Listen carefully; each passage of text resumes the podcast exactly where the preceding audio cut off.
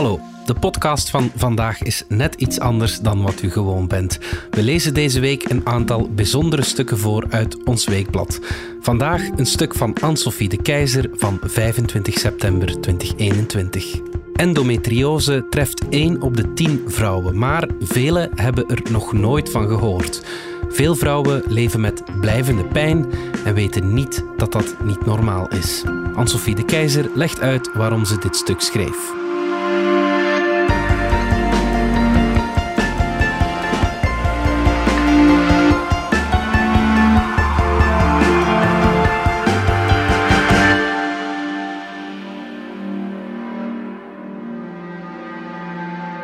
Ik ben Anne-Sophie de Keizer. Ik werk voor het Weekblad van de Standaard. Het stuk is eigenlijk vertrokken vanuit uh, verontwaardiging. Dus endometriose is een ziekte, een chronische ziekte, waar één op de tien vrouwen last van heeft. En dat is toch niet weinig, lijkt mij.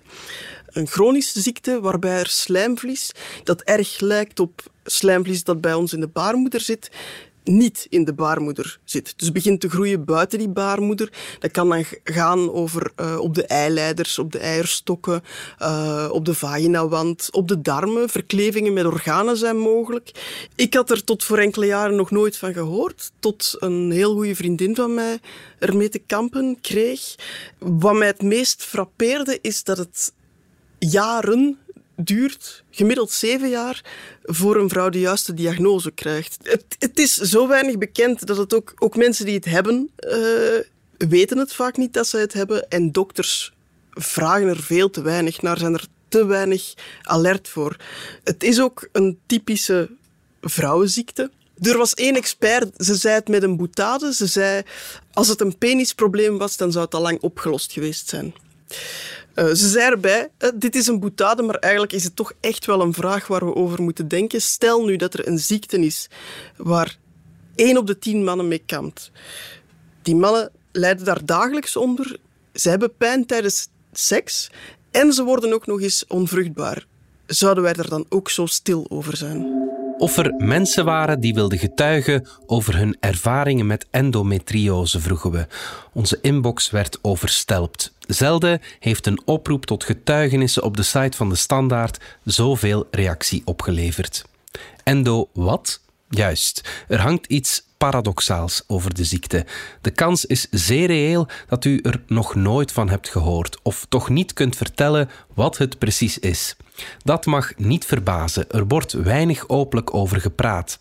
En toch komt de ziekte voor bij 10% van de vrouwen die de vruchtbare leeftijd hebben. Wereldwijd gaat het om zo'n 200 miljoen vrouwen, bijna de helft van het aantal mensen op aarde met diabetes. Maar je hoort nooit iemand zeggen dia wat. Overigens is 200 miljoen wellicht een onderschatting. De ziekte houdt zich niet aan leeftijdsgrenzen.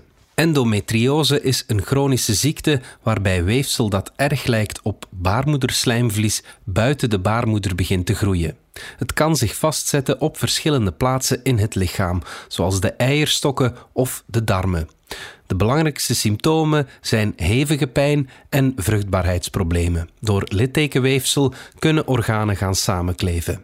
Dit artikel citeert uit een deel van de binnengekomen reacties. Wellicht zijn het voornamelijk vrouwen die het zwaarste lijden die hebben gereageerd. De optelsom van getuigenissen zou dus tot enige vertekening kunnen leiden. Endometriose hoeft niet zo desastreus te zijn. Het komt in veel gradaties voor. Sommige vrouwen hebben het zelfs zonder dat ze pijn ondervinden. Minstens de helft zou geen vruchtbaarheidsproblemen hebben. De symptomen variëren sterk van patiënt tot patiënt. Maar wat terugkwam in alle getuigenissen, het duurde ellendig lang voor de juiste diagnose werd gesteld. Al te vaak klonk het eerst dat ze prikkelbare darmsyndroom, vaginisme of aanstelleritis hadden. Een greep uit de reacties die ze kregen van artsen en verplegers. Sommige mensen hebben gewoon een lage pijngrens. Neem een aspirintje. Het zit tussen je oren. Is het misschien zo dat je gewoon niet graag werkt? Drink een glas wijn voor het vrije. Heb je al voorspel geprobeerd? Ik heb geen idee waar je pijn vandaan komt, maar de oplossing is simpel. De pil. De diagnose komt gemiddeld met zeven jaar vertraging. Dat is verschrikkelijk lang. Dat weet professor Carla Tomassetti, gynaecologe in het endometriosecentrum van het UZ Leuven. Huisartsen en zelfs gynaecologen zijn te weinig alert. Het komt er in de eerste plaats op neer grondig te luisteren naar de klachten. Ik denk dat artsen dat soms nog te weinig doen. Vrouwen zijn ook niet snel geneigd om met menstruatieklachten naar een dokter te gaan. Endometrioseweefsel reageert net als echt baarmoederslijmvlies op hormonen. Vandaar dat de meeste patiënten vooral pijn voelen tijdens de menstruatie. Dan genereren de letsels de meeste ontstekingen. Tomassetti benadrukt dat het zeker niet zo is dat iedereen met menstruatiepijn endometriose heeft. Maar er zou toch een alarm moeten afgaan als een 17-jarige niet naar school kan omdat ze niet meer kan van de regelpijn terwijl ze pijnstillers neemt. Helaas zijn er nog veel vrouwen en artsen die denken het hoort er gewoon bij. Tussentitel Warm waterkruik. Ik hoop zo hard dat mijn menopauze snel aanbreekt. Het is een zin die vrouwen uiterst zelden uitspreken, al zeker niet als ze pas 41 zijn, zoals Anne Gijpen. Ze was 13 toen ze de eerste keer naar de gynaecoloog ging. Ze was net beginnen te menstrueren en dat deed telkens toch zo'n verdomde pijn. Hoe dat voelde, stel je dat er een vrachtwagen over je ontstoken buik rijdt, zegt ze. Zoiets ongeveer. De wapens die ze ter beschikking had om daartegen te vechten waren niet bijzonder geavanceerd. Paracetamol onder een warme douchestraal zitten en met een warm waterkruik in de zetel liggen. Elk jaar ging ze op controle bij de gynaecoloog. Elk jaar klonk het kerngezond. Dus ging ze er 14 jaar lang van uit dat het normaal was dat vrouwen nu eenmaal zulke pijnen moeten lijden.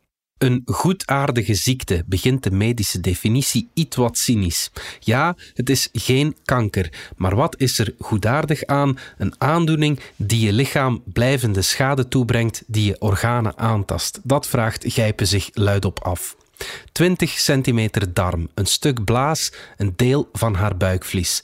Dat hebben de chirurgen weggesneden tijdens een 13 uur durende operatie om haar endometriose vrij te maken. Ze werd wakker met een stoma die er drie maanden later weer uit mocht en een plastic buis van een kleine 30 centimeter, een tijdelijke stent, in haar urineleider. Een operatie eerder duurde 20 minuten. De gynaecoloog sneed in mijn buik, zegt ze, keek en naaide me meteen weer dicht.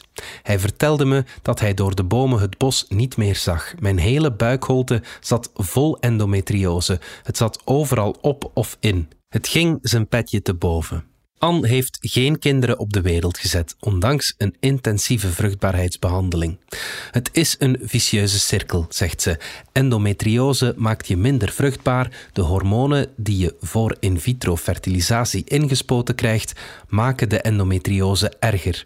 Mijn baarmoeder en darmen raakten helemaal verkleefd. Op een bepaald moment blokkeerden mijn nieren. Endometriose kent geen grenzen. Het gaat zitten waar het wil. Dat zegt gynaecologe Chalina Hamerlink van het UZ Gent. De typische plaatsen zijn de eierstokken, eileiders, de baarmoeder, het buikvlies, de vaginawand, de dikke darm, de blaas en de urineleiders. Maar ook het middenrif kan aangetast zijn. Dat is uitzonderlijk, maar het gebeurt dat vrouwen een klaplong krijgen tijdens de menstruatie. Een gevolg van endometriose, maar daar denkt een dokter dan niet snel aan. Endometriose is niet altijd eenvoudig vast te stellen. Er zijn drie grote soorten, vertelt Hamerlink. De eierstok- of chocoladekistes zijn het makkelijkst te herkennen met een echo. Die kistes zijn holtes gevuld met oud bloed.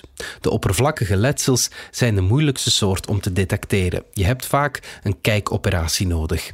Het zijn kleine vlekjes, ze kunnen er verschillend uitzien, van rood over blauw tot wit met zwarte spikkels.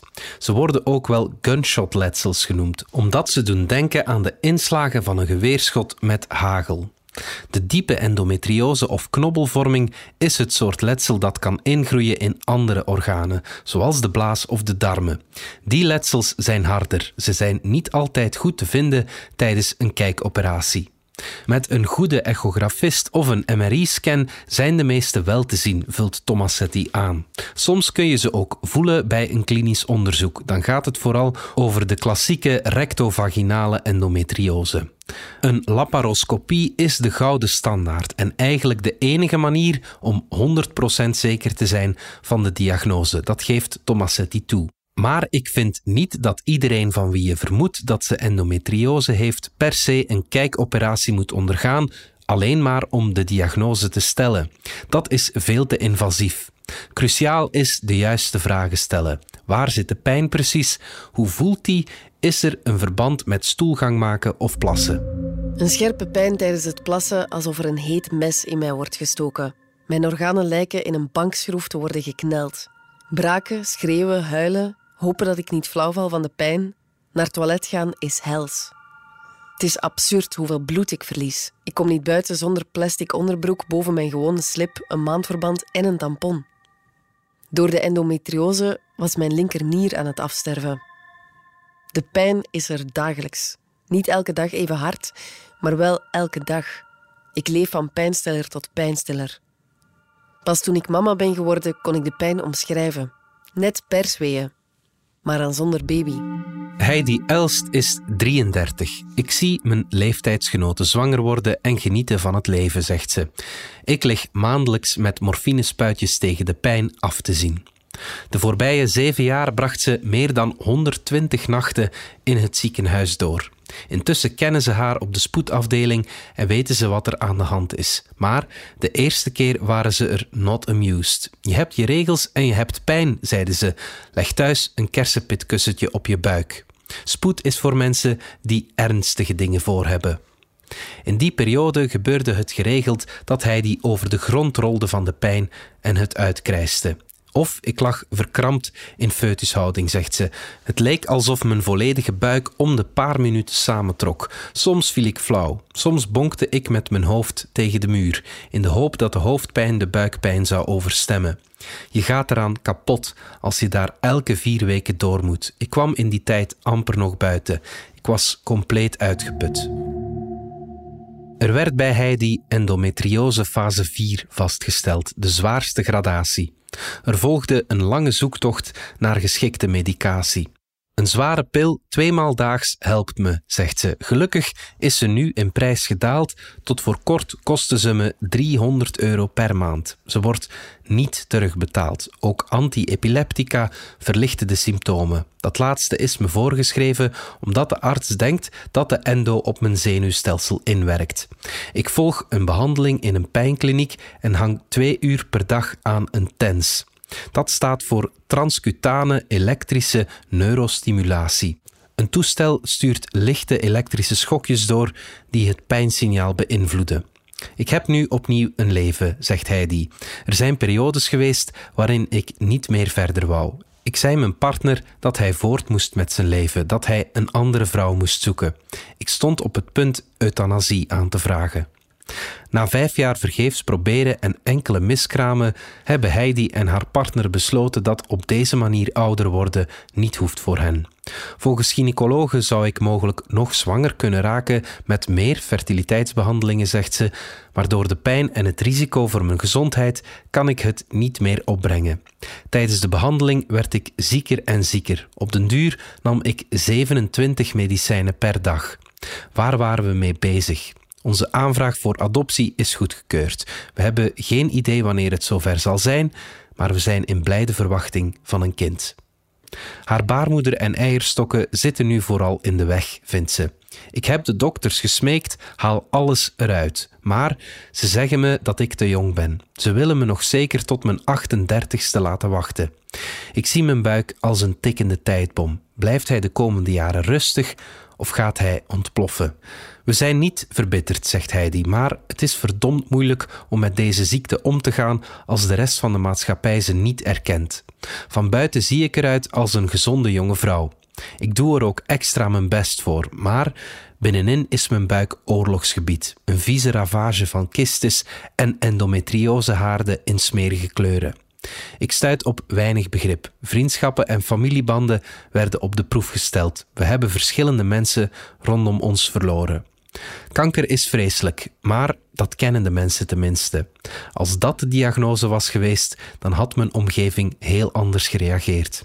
Ik ga hier niet aan dood, maar deze vieze ziekte bepaalt wel de rest van mijn leven. Tomassetti is voorstander om voor de behandeling van endometriose in eerste instantie naar hormonen te grijpen, wat neerkomt op anticonceptie.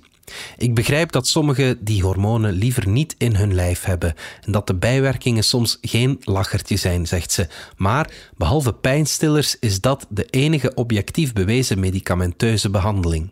De hormonen in anticonceptiepillen helpen tegen de pijn, doorgaans, maar niet bij iedereen. En vaak is het niet veel meer dan symptoomonderdrukking, al zien we bij een deel van de patiënten wel dat letsels krimpen of niet verder groeien. Tomassetti, Hamerlink en hun collega's moeten overgaan tot chirurgie wanneer er niets te zien is op de beeldvorming. Iemand die toch veel klachten heeft en niet goed reageert op hormoontherapie. Of als de beelden juist grote problemen onthullen, zoals een dichtgeknepen darm of urineleider. Ook bij vrouwen met een kinderwens en ernstige klachten is een operatie aangewezen. Logischerwijze is een anticonceptiepil bij hen niet mogelijk. Maar zelfs bij wie niet veel pijn heeft, kan chirurgie nodig zijn om de zwangerschapskansen te verhogen. Bij een kijkoperatie wordt het endometrioseweefsel met een laser of plasma-energie te lijf gegaan. Soms is een open buikoperatie nodig. Bij uitgebreide vormen van endometriose is het een ingewikkelde operatie. Soms zijn behalve de gynaecoloog ook een uroloog en een abdominaal chirurg nodig. Dat legt Hamerlink uit. Er worden ook wel eens moeilijke beslissingen genomen. Weegt het radicaal verwijderen van de endometriose op tegen een stuk darm dat we daarvoor moeten weghalen? Hoe grondig ruimen we de eierstok op als we daarmee de vruchtbaarheid verminderen? Dat soort dingen moet je ook vooraf met je patiënt durven bespreken. De ene patiënt is na zo'n operatie verlost van de ellende. Bij de andere komt de endometriose na een tijd weer terug. Wie niet meteen zwanger wil worden, zegt Hamerlink, geven we meestal weer contraceptiva om de kans op nieuwe letsels te verkleinen. Opnieuw die pil dus. Er lijkt geen ontsnappen aan. Kan het verwijderen van de baarmoeder en eierstokken het probleem definitief oplossen? Tomassetti zegt, door de hormoonproductie in de eierstokken worden de letsels het meest gevoed in de vruchtbare jaren. Als we die wegnemen, zegt ze, gaan vrouwen in menopauze. Bij de meeste vrouwen verbeteren de pijnklachten in de menopauze, maar dat biedt geen garantie. Bovendien verdwijnen de letsels er niet door, hoogstens krimpen ze. Laten we niet vergeten dat het verwijderen van beide organen ook op de gezondheid weegt. We gaan proberen je eierstokken te redden. Dat kreeg Leen te horen toen ze 24 was, vlak voor ze onder narcose ging. Om privacyredenen laten we haar achternaam weg. Tijd om het goed te vatten was er niet. De spoedarts had haar net verteld dat ze aan endometriose leidt. Ze was die ochtend wakker geworden met ondraaglijke pijn. Een grote chocoladekiste was opengescheurd. Tijdens de spoedoperatie bleek endometriose welig te tieren. Kistes, verklevingen en andere haarden op haar eileiders, eierstokken, buikvlies, blaas en darmen. De chirurg kon enkel aan damage control doen, zegt ze. Drie maanden later moest ik opnieuw geopereerd worden. Ter voorbereiding werd ik met inspuitingen in kunstmatige menopauze gebracht. De grote endometriose schoonmaakoperatie bracht soelaas. Er volgden enkele jaren zonder al te veel pijn. Ik nam de pil non-stop door in die tijd. De anticonceptie vertraagde de groei van het endometrioseweefsel. Ze was 33 toen ze aan kinderen wou beginnen. Ik kon maar beter zo snel mogelijk zwanger worden, zei de dokter. Elke maand die voorbij gaat, kan de endometriose meer schade aanrichten, zegt ze. Door de gesprongen kisten en het wegschrapen van het endometrioseweefsel was mijn eicelreserve richting nul gegaan. Zwanger worden zou een klein mirakel zijn. We zijn nu 12 mislukte IVF-pogingen, één miskraam, nog meer menopauze-injecties, nog meer operaties en opnieuw ondraaglijke pijn verder. Ik ben ver over mijn grenzen gegaan. De pijn zuigt je helemaal leeg. De operaties die hakken erin. Ik was kapot. Leen is nu 38. De endometriose zit tot aan mijn lever, zegt ze. Mijn buik zit vol met dingen die er niet horen te zijn. Mijn darmen hangen door de verklevingen vast aan mijn eierstokken. Een kiste groeit heel snel. We hebben geen kindje. Er wachten mij nog meer operaties en nog meer pijn. En toch wil ik ook zeggen dat ik een goed leven heb. Ik ben nog altijd supergelukkig met mijn partner. Ik heb fantastische mensen rond mij. Ze wil nog altijd niet zeuren, maar ik moet dit verhaal vertellen, zegt ze, in de hoop dat jonge meisjes, vrouwen of hun ouders de symptomen sneller zullen herkennen en zich niet meer laten afwimpelen. Had ik vroeger maar meer gezeurd, telkens als mijn pijn niet serieus werd genomen. Had ik maar meer aangedrongen, telkens als mijn vragen werden weggewuifd. Als de endo eerder was gevonden, had ik nu misschien nog kinderen kunnen krijgen. Super vermoeid, prikkelbaar, angstig en onzeker. Elke maand opnieuw trek ik mijn hele bestaan in twijfel. Ik ben 25 en in menopauze gezet. De opvliegers zijn geen pretje. Emotioneel lig ik compleet overhoop. De kinderdroom is plots zo zeker niet meer. Als zelfstandige ben ik als de dood dat ik een klantenopdracht heb gepland tijdens mijn menstruatie. Ik ben zo moe. De kracht om met mijn pijn om te gaan hebt weg. Ik wil leven, maar niet zo. Verdriet, boosheid, jaloezie, onmacht. Mijn gynaecoloog vertelde me deze week dat mijn baarmoeder eruit moet. Ja, het is dubbel. Ik ben blij dat er eindelijk een oplossing komt, maar ik ben pas 33. Studies tonen aan dat chronische pijn tot angst, depressie en zelfdoding kan leiden. Endometriose houdt ook mensen thuis, weg van het werk, weg van een gevuld sociaal leven. Het is een ziekte die een vrouw in al haar vrouwelijkheid kan aantasten, weet Tomasetti. Vaak vreet het aan het zelfbeeld. Ik hoor ook geregeld patiënten bij wie hun relatie knapt. De vele pijn brengt spanningen teweeg, seks wordt angstvallig vermeden en als zwanger worden dan ook nog eens niet lukt, is dat de druppel te veel. Eén mail vraagt expliciet om dit artikel alsjeblieft ook de pijn tijdens het vrije bespreekbaar te maken. De verzendster, een jonge dertiger, is bereid haar verhaal te doen. Anoniem. Laten we haar Lise noemen. Al sinds ze seksueel actief is, is seks voor haar telkens opnieuw een pijnlijke ervaring. Ze kaartte het aan bij verschillende zorgverleners, onder meer op de jaarlijkse controle bij de gynaecoloog, maar werd telkens gesust. Alles zag er goed uit. Ik had zelf wellicht harder kunnen aandringen, zegt ze, maar voor een 17, 18-jarige is het geen vanzelfsprekend onderwerp. Schaamte speelde me parten. Ik dacht dat ik niet voor seks gemaakt was, of dat het wel iets psychologisch moest zijn. Het maakte me gek. Omdat penetratie zo'n pijn deed, verkrampte ik helemaal. Veertien jaar van mijn leven heb ik geen plezier beleefd aan iets wat als het hoogste lichamelijke genot wordt omschreven. Ik heb het probleem een tijdje weggeduwd, begon te denken dat mensen gewoon overdreven wanneer ze zeiden hoe fijn seks is. Ik dacht, alle vrouwen zullen wel pijn hebben. Toch bleef Lise initiatief nemen om te vrijen. Ik probeerde me over mijn pijn te zetten, want ik wist hoe belangrijk intimiteit is voor een relatie. We zijn als koppel oplossingen blijven zoeken. Ik denk niet dat veel mannen met mij zouden zijn samengebleven. Ik ben mijn man blijven zeggen dat het echt niet aan hem lag. Op den duur begon hij seks te mijden, uit schrik om me pijn te doen. Dat maakte mij dan weer onzeker, vond hij me niet meer aantrekkelijk. Toen de diagnose uiteindelijk viel, was dat een bevrijding. Er was echt iets. Bij Lise was de endometriose zelfs voelbaar. Er zat een knobbeltje op mijn vaginakoepel, de grootte van een ert. De prinses op de ert bleek een toepasselijke analogie. Het knobbeltje werd weggesneden, wat in bed een wereld van verschil maakte. Tegelijk moest Lise wel een lastige mentale switch maken. Ik dacht dat ik kerngezond was, zei ze, en nu bleek ik chronisch ziek. Verontrustende MRI-beelden van haar darmen toonden dat een zware operatie nodig was. Ook om zwanger te kunnen raken, moest haar buik opgekuist worden. Ik heb veel geluk gehad, zegt ze. Enkele maanden geleden ben ik bevallen van een prachtige IVF-baby. Ze zegt dat ze niet kan begrijpen dat een ziekte die zoveel vrouwen treft zo'n lage onderzoeksprioriteit krijgt. Het is en blijft een vrouwenziekte, zegt Tomasetti. We zeggen hier soms al lachend dat het al lang zou zijn opgelost als het een penisprobleem was. Dat is een boetade, benadrukt ze, maar het is niet uit de lucht gegrepen. Zou het ook zo'n miskende ziekte zijn als één op de tien mannen het had? Als mannen dagelijks zouden lijden, pijn hebben tijdens seks en ook nog eens onvruchtbaar werden.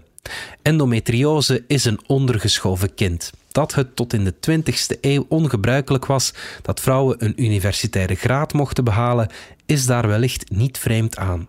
De onderzoeksposities werden bevolkt door mannen en fysieke klachten van vrouwen waren niet bepaald hun grootste bekommernis. Het is nog altijd moeilijk om fondsen te vinden voor onderzoek naar endometriose, zegt Tomassetti, maar de aandacht is de laatste jaren aan het groeien. Het is een schrale troost, maar patiënten bevinden zich in goed gezelschap. Lena Dunham, Hillary Clinton, Susan Sarandon, Whoopi Goldberg en Amy Schumer praten al openlijk over hun endometriose. Ook wetenschappers buigen zich nu vaker over het probleem. Er is dan ook een serieuze inhaaloperatie nodig. Tot op vandaag is endometriose niet geneesbaar. Behandelingen zijn vooral gericht op het verlichten van symptomen. Dat is ook moeilijk, aangezien de oorzaak niet eens met zekerheid bekend is. Er doen verschillende theorieën de ronde. De tot hiertoe meest onderbouwde is dat endometriose ontstaat doordat tijdens de menstruatie bloed met losgekomen baarmoederslijmvliescellen via de eileiders in de buikholte terechtkomt. Dat legt Tomassetti uit. Vrijwel alle vrouwen hebben wel eens zo'n retrograde menstruatie. We weten niet waarom die cellen zich bij de ene vrouw vasthechten en letsels vormen en bij de andere niet. Een andere mogelijke verklaring is dat cellen in de buik zich kunnen omvormen tot endometriosecellen. Volgens een andere leer komt het dan weer door cellen die zijn blijven steken bij de ontwikkeling van embryo naar foetus. De behandeling moet beter. Er is nood aan nieuwe medicatie, idealiter aan niet-hormonale behandeling. Een aanzienlijke groep patiënten klaagt in een open brief de ineffectieve zorg voor endometriosepatiënten aan, die heel wat vermijdbare en ernstige schade zou opleveren. Zo zouden artsen hun patiënten vaak niet uitleggen dat endometriose mogelijk dieper kan ingroeien terwijl ze de pil slikken. De symptomen worden onderdrukt. Pas jaren later wordt duidelijk welke schade er intussen binnenin is ontstaan. Dat legt een van de initiatiefneemsters uit. Volgens hen is er ook een groot gebrek aan chirurgische expertise in ons land. Ook Tomassetti zegt al te vaak te zien dat operaties niet goed zijn uitgevoerd. Ze pleit ervoor dat enkele officiële expertisecentra die voldoen aan kwaliteitscontrole de operaties van ernstige endometriose mogen uitvoeren. En zijn die officiële verwijscentra? Die zijn er niet.